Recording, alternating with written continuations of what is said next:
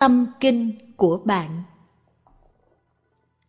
Giây phút tri ân, Giây phút giác ngộ. Có những lúc trong cuộc sống, Chúng ta cảm thấy rất biết ơn một người nào đó. Chúng ta trân quý sự có mặt của người đó. Lòng ta tràn đầy yêu kính và biết ơn. Trên đường đời, có nhiều lúc ta đã trải qua những phút giây như vậy ta cảm ơn hết lòng vì người ấy đang còn sống. Người ấy còn đó với ta. Người ấy đã giúp ta trong những lúc khó khăn. Tôi đề nghị là bạn nên lợi dụng những lúc như thế. Để thực sự được lợi lạc, bạn hãy tìm tới một nơi vắng vẻ chỉ có một mình. Đừng có vội đi đến người kia và nói, tôi rất biết ơn anh, chị. Nhờ có anh, chị. Vân vân. Nói như thế không đủ chuyện đó có thể làm sao? Giờ đây, tốt hơn hết là bạn vào phòng hay một nơi vắng vẻ và để cho tâm tư tràn ngập cảm xúc của lòng biết ơn đó. Rồi bạn hãy viết xuống những cảm xúc, lòng biết ơn và hạnh phúc của bạn. Hãy trải lòng ra trên nửa trang hay một trang giấy hay ghi âm cảm nhận của bạn vào máy. Giây phút tri ân đó là giây phút của giác ngộ, của chánh niệm của thông minh. Nó được phát hiện từ chiều sâu tâm thức. Bạn có sự hiểu biết và tuệ giác. Chúng sẵn có trong bạn. Nhưng khi giận thì hình như niềm tri ân đó không có mặt. Bạn có cảm tưởng là hình như nó không bao giờ có mặt. Vì thế cho nên bạn phải ghi xuống và cất giữ kỹ lưỡng để thỉnh thoảng đem ra đọc lại. Bát nhã tâm kinh bản kinh mà Phật tử đọc tụng hàng ngày là tinh yếu giáo pháp buộc dạy về tuệ giác. Những gì bạn viết xuống cũng là một bản tâm kinh, bởi vì nó phát xuất từ tim bạn, không phải từ tim của một vị Bồ Tát hay từ tim Bụt mà phát xuất từ tim của bạn. Nó là tâm kinh của bạn. Hãy trì tụng tâm kinh của bạn mỗi ngày. Chúng ta có thể học được từ câu chuyện của người thiếu phụ cất giữ thư tình và hộp bích quy trên đây. Khi bạn đọc những bức tâm thư tương tự thì bạn sẽ được cứu rỗi. Kẻ cứu bạn không phải đến từ bên ngoài mà từ bên trong. Bạn có khả năng thương yêu, có khả năng trân quý, có khả năng tri ân. Đây là một phước báo. Bạn biết là bạn may mắn gặp được người bạn đường, may mắn có được một người thương trong cuộc đời tại sao bạn lại quên đi sự thật đó? Nó ở trong tâm bạn. Vì vậy, bạn phải tụng bản tâm kinh của bạn mỗi ngày. Mỗi khi tiếp xúc với thương yêu và quý kính trong bạn, thì bạn lại sẽ cảm thấy biết ơn, sẽ lại trân quý sự có mặt của người đó. Trong cô đơn, bạn mới trân quý trọn vẹn sự có mặt của người kia. Nếu luôn luôn có người kia bên cạnh thì bạn có thể xem sự có mặt của người ấy như một bảo đảm sẵn có.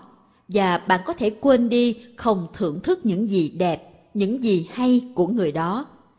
Thỉnh thoảng, bạn thử đi vắng ba bảy ngày. Xa vắng sẽ cho bạn cơ hội trân quý người ấy hơn. Mặc dầu bạn đang ở xa, nhưng người ấy đang thật có với bạn hơn là khi bạn gần người ấy. Khi xa cách, bạn mới biết rằng người kia là quan trọng, là quý hóa cho bạn, biết là chừng nào. Vậy thì, xin bạn hãy viết ra, hay sáng tác một, có thể là nhiều hơn, bản tâm kinh của chính bạn, và cất giữ vào nơi linh thiêng. Và cố gắng tụng bản tâm kinh của bạn nhiều lần.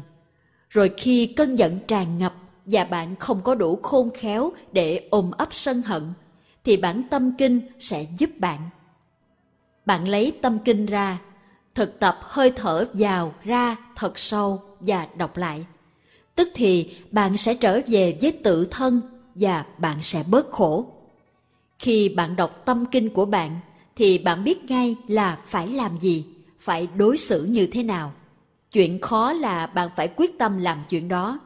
Bạn phải tạo điều kiện, sửa soạn, sắp đặt để thật sự được lợi lạc nhờ thông minh của bạn hãy sử dụng tài ba để sắp đặt và chế tác những thực tập như thế.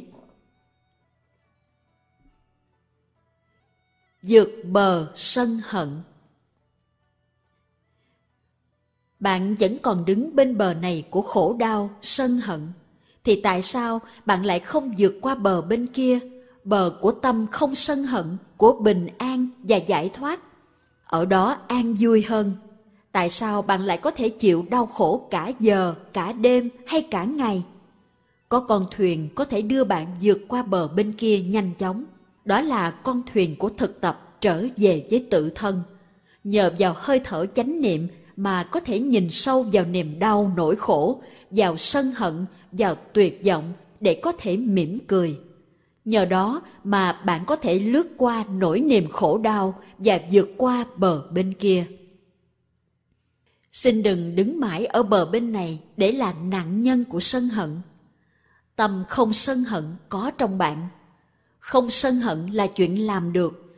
Chỉ cần qua sông và đến bờ bên kia, bến bờ của tâm không sân hận. Nơi đó là nơi mát mẻ, tươi vui, nơi êm dịu. Đừng để cho sân hận hành hạ. Hãy cởi trói cho mình. Hãy tự giải phóng. Hãy vượt sang với sự giúp đỡ của thầy của tăng thân và của thực tập. Hãy tin tưởng vào con thuyền ấy để sang sông, để đến bờ bên kia. Ngay bây giờ, có thể là bạn đang còn đứng ở bên bờ của vô minh, của hận thù và nghi kỵ. Xin đừng đứng đó mãi, xin vượt qua bờ bên kia. Cùng với tăng thân, cùng với sư anh, sư chị, nhờ thực tập bước đi chánh niệm, hơi thở chánh niệm nhờ thực tập nhìn sâu, nhờ đọc tụng tâm kinh của bạn, chẳng bao lâu bạn sẽ vượt qua bờ bên kia. Có thể là chỉ trong vài phút, bạn có quyền được hạnh phúc, bạn có quyền có tâm từ bi, có tâm thương yêu. Hạt giống giác ngộ có sẵn trong bạn. Nhờ thực tập, bạn có thể biến đổi hạt giống ấy thành một đóa hoa rất mau. Bạn có thể chấm dứt đau khổ, bởi vì chánh pháp đem đến kết quả ngay tức thì mau hơn cả viên thuốc aspirin. Hãy trao tặng một món quà khi giận.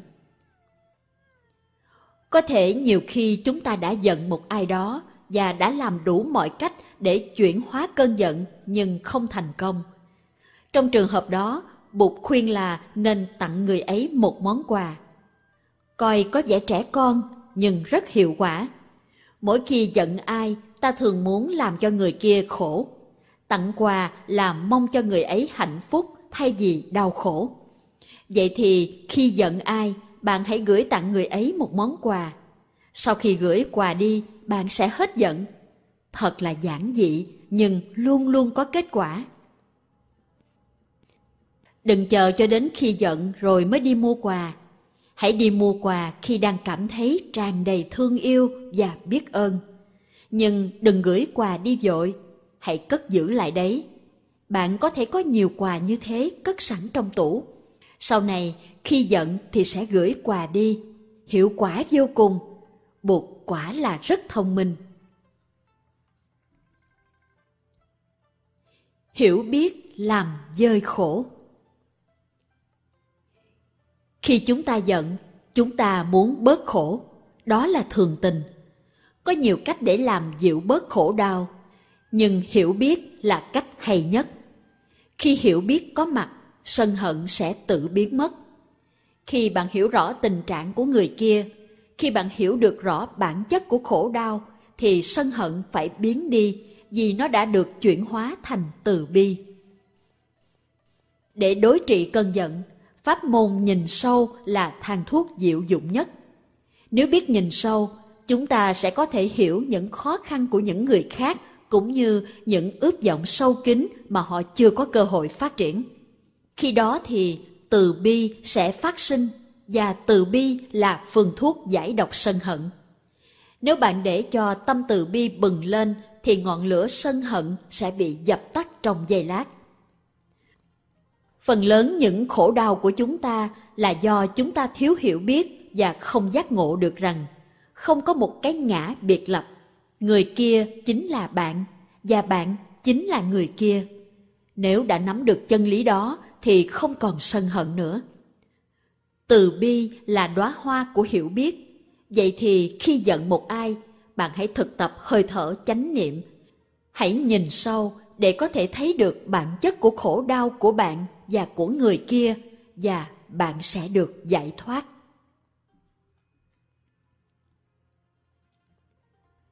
Xả hơi cơn giận là nguy hiểm. Có nhiều nhà tâm lý trị liệu khuyên ta nên bộc lộ cơn giận để có thể cảm thấy nhẹ nhàng. Họ khuyên nên nói một câu gì hay làm một việc gì để cho cơn giận tuôn ra ngoài.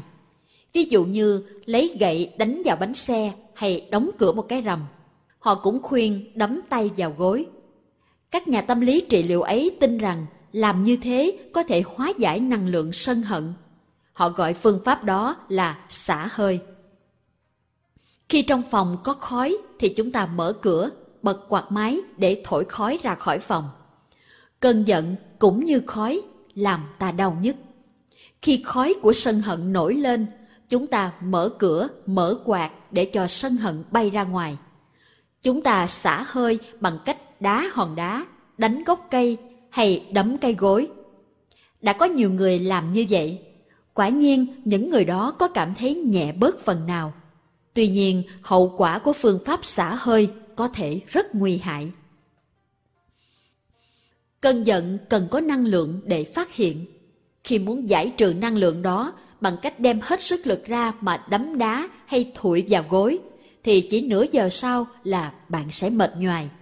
Vì mệt nhoài cho nên bạn không còn năng lượng để cung cấp cho cơn giận nữa.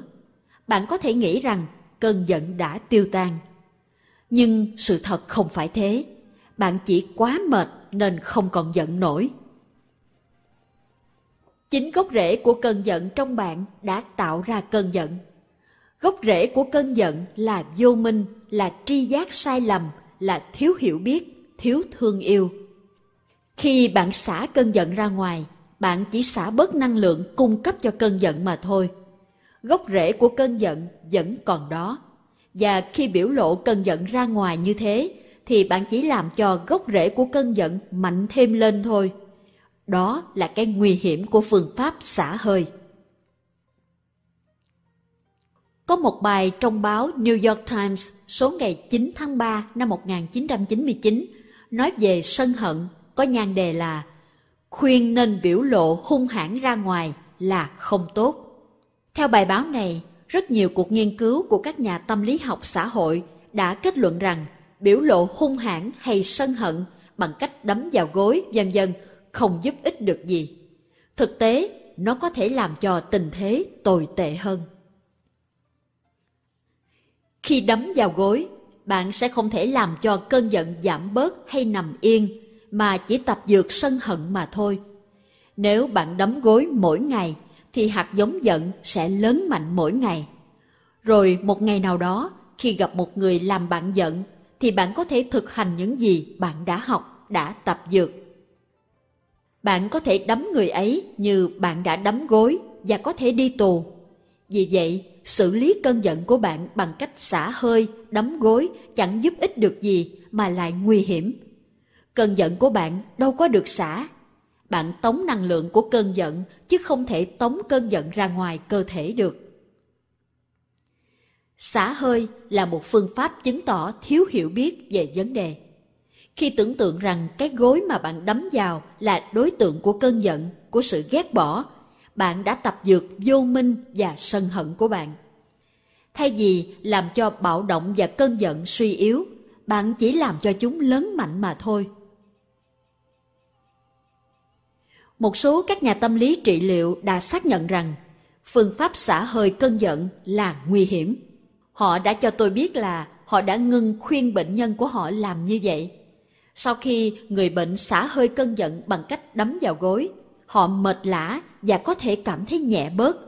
Nhưng sau khi nghỉ một lát hay ăn vào để phục hồi sức lực, nếu có ai đến tưới tẩm hạt giống sân hận trong họ, thì họ sẽ phát giận gấp bội vì họ đã nuôi nấng gốc rễ cơn giận của họ bằng tập dược.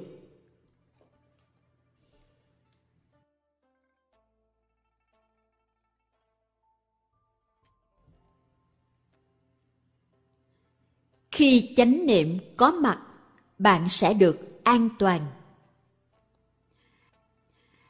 Ta phải có mặt cho cơn giận của ta, phải nhận diện và chăm sóc cơn giận. Trong ngành tâm lý trị liệu, người ta gọi đó là tiếp xúc với cơn giận. Tiếp xúc với cơn giận rất mầu nhiệm và rất quan trọng. Bạn phải nhận diện và ôm ấp cơn giận khi nó phát hiện thay vì đè nén nó. Nhưng câu hỏi quan trọng ở đây là ai là người tiếp xúc? Ai là người chăm sóc và nhận diện cơn giận? Cơn giận là một loại năng lượng. Nếu năng lượng ấy quá mạnh thì bạn sẽ thành nạn nhân. Bạn phải có khả năng chế tác ra một loại năng lượng khác có khả năng nhận diện và chăm sóc cơn giận.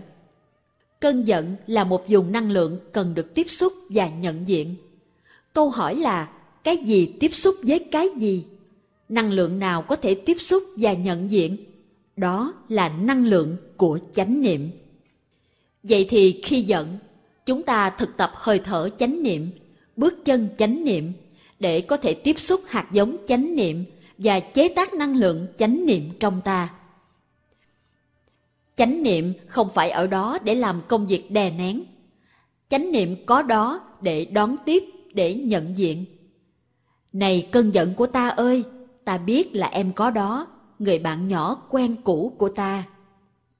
Chánh niệm là năng lượng giúp chúng ta biết rõ cái gì đang xảy ra. Chánh niệm luôn luôn là chánh niệm về một cái gì. Bạn thở vào, thở ra có ý thức, đó là chánh niệm về hơi thở. Bạn uống một tách trà có ý thức, đó là chánh niệm về uống trà. Khi bạn ăn mà biết mình đang ăn, đó là chánh niệm về ăn. Khi đi mà biết mình đang đi đó là chánh niệm về đi. Ở đây chúng ta thực tập chánh niệm về cơn giận. Tôi biết rằng tôi đang giận, tôi ý thức rằng có cơn giận trong tôi. Vậy thì chánh niệm là tiếp xúc, là nhận diện, là đón tiếp, là ôm ấp. Chánh niệm không đánh phá hay đè nén. Vai trò của chánh niệm giống vai trò của bà mẹ ôm ấp và ru dịu đứa con đang rên khóc cơn giận có mặt trong bạn, nó là đứa con của bạn. Bạn phải chăm sóc nó hết lòng. Khi nhận diện cơn giận, chánh niệm sẽ nói rằng, chào em, cơn giận của ta. Ta biết em có đó. Em đừng lo sợ, ta sẽ chăm sóc cho em. Khi chánh niệm có đó, bạn sẽ được an toàn. Bạn có thể mỉm cười bởi vì năng lượng của bụt đã phát sinh trong bạn nếu bạn không biết cách chăm sóc cơn giận, thì cơn giận của bạn có thể giết chết bạn. Nếu không có chánh niệm, thì bạn sẽ thành nạn nhân của cơn giận. Nó có thể làm cho bạn thổ huyết và chết. Nhiều người chết vì giận. Đó là một chấn thương của toàn cơ thể. Cơn giận tạo ra rất nhiều bức xúc và đau nhức trong bạn. Khi bụt có mặt, khi chánh niệm có trong bạn, thì bạn được bảo hộ chánh niệm giúp bạn giải quyết hoàn cảnh. Khi anh lớn có đó thì em út được an toàn. Khi mẹ có đó thì con được an toàn. Nhờ thực tập mà bạn sẽ chăm sóc cơn giận càng ngày càng giỏi. Khi nhận diện và ôm ấp cơn giận, bạn phải chế tác năng lượng chánh niệm liên tục bằng cách giữ chánh niệm liên tục trong khi đi, trong khi thở. Nếu không có chánh niệm thì không có gì có thể giúp ích bạn, mặc dầu bạn đấm vào gối với tất cả sức lực. Đấm vào gối không giúp ta tiếp xúc với cơn giận hay tìm ra bản chất của cơn giận. Ngay cả cái gối cũng không tiếp xúc được. Nếu tiếp xúc được với cái gối thì bạn phải biết ngay đó chỉ là cái gối chứ không phải là kẻ thù. Vì sao bạn lại đấm vào cái gối như vậy? Bởi vì bạn không biết rằng đó chỉ là một cái gối mà thôi khi thực sự tiếp xúc được với một cái gì, thì bạn có thể biết đích bản chất của nó. Nếu tiếp xúc sâu sắc với một người, thì bạn có thể biết đích người đó là ai. Nếu chánh niệm không có mặt, thì không thể tiếp xúc với bất cứ cái gì. Nếu không có chánh niệm, bạn sẽ trở thành nạn nhân bởi vì cơn giận của bạn sẽ thúc đẩy bạn làm những điều có hại.